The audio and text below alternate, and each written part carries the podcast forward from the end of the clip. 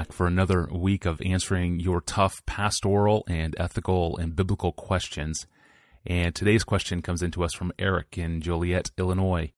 Pastor John, hello. 1 Timothy 6:16 says that no one can see God, and yet Matthew 5:8 tells us that the pure in heart will see God.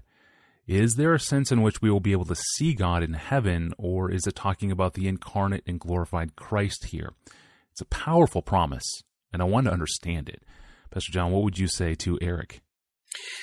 So let's put the texts, the, the ones that he refers to, and, and a few others in front of us, and then see if we can answer answer the question. Uh, 1 Timothy 6 He who is the blessed and only sovereign King of kings and Lord of lords, who alone has immortality, who dwells in unapproachable light, whom no one has ever seen or can see, to him be honor and eternal dominion. 1 Timothy 1:17 to the king of ages immortal invisible the only God be honor and glory 1 John 4:12 no one has ever seen God if we love one another, God abides in us. Exodus 33:20. He said, "You cannot see my face, for man shall not see me and live." Deuteronomy 4:12.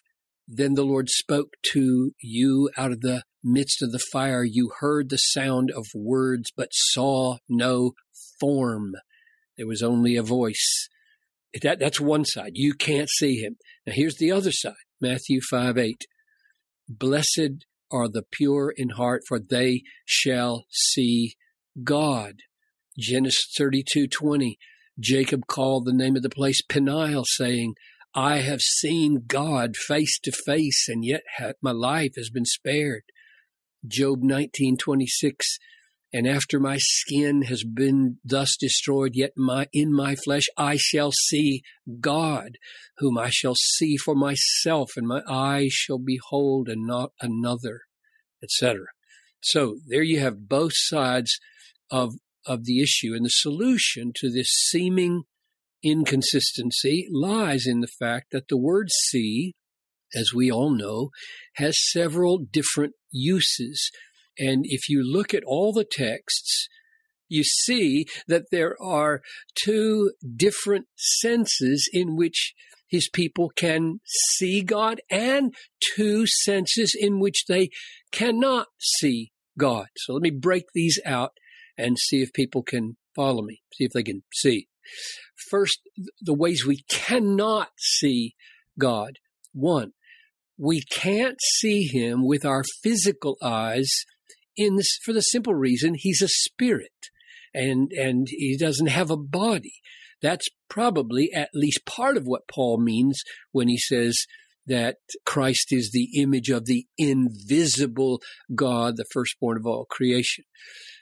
Second meaning of what, what we mean by see when we can't see God. We can't see him even spiritually with unmediated directness. This is partly owing to our sinfulness and partly owing perhaps to our creaturely weakness. He's too great, too bright, too glorious, and we could not live if we saw him with unmediated directness. We must always have Christ, our mediator, as a go between. And I think that's what Jesus meant when he says in uh, John 6:45 it is written in the prophets and they will all be taught by God. Everyone who has heard and learned from the father comes to me. Not that anyone has seen the father except he who is from God. He has seen the father. Now when it says except he who has come from God he has seen the Father, he means not with physical eyes, because Jesus, I mean, the Son of God didn't have physical eyes before the incarnation.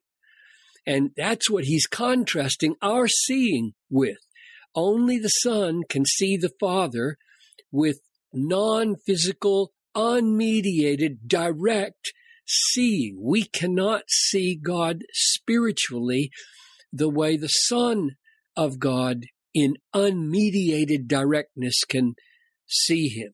So those are the two ways we can't see God when we use the word see in different ways. And here's the two ways we can see God. One, we use the word see to mean that we finally understand and discern the beauty and glory of God after being blind to it. Like when we say, Oh, now I see. Our soul is tuned in, tuned in to the glory so that the glory of God that shines through the gospel is seen as glorious and no longer we're, we're no longer spiritually blind to it. That's the first way we see him.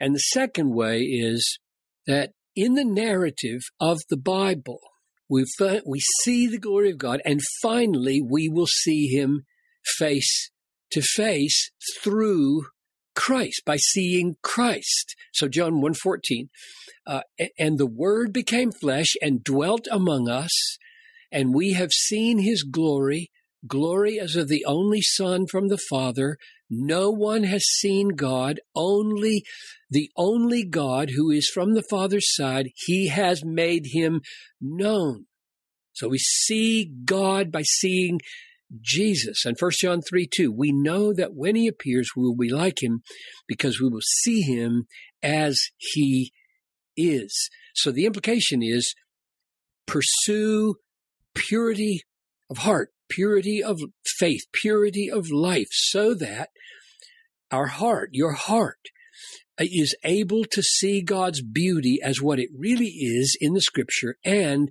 so that when he comes, or when he calls us in death, we will see him face to face and be glorified with him.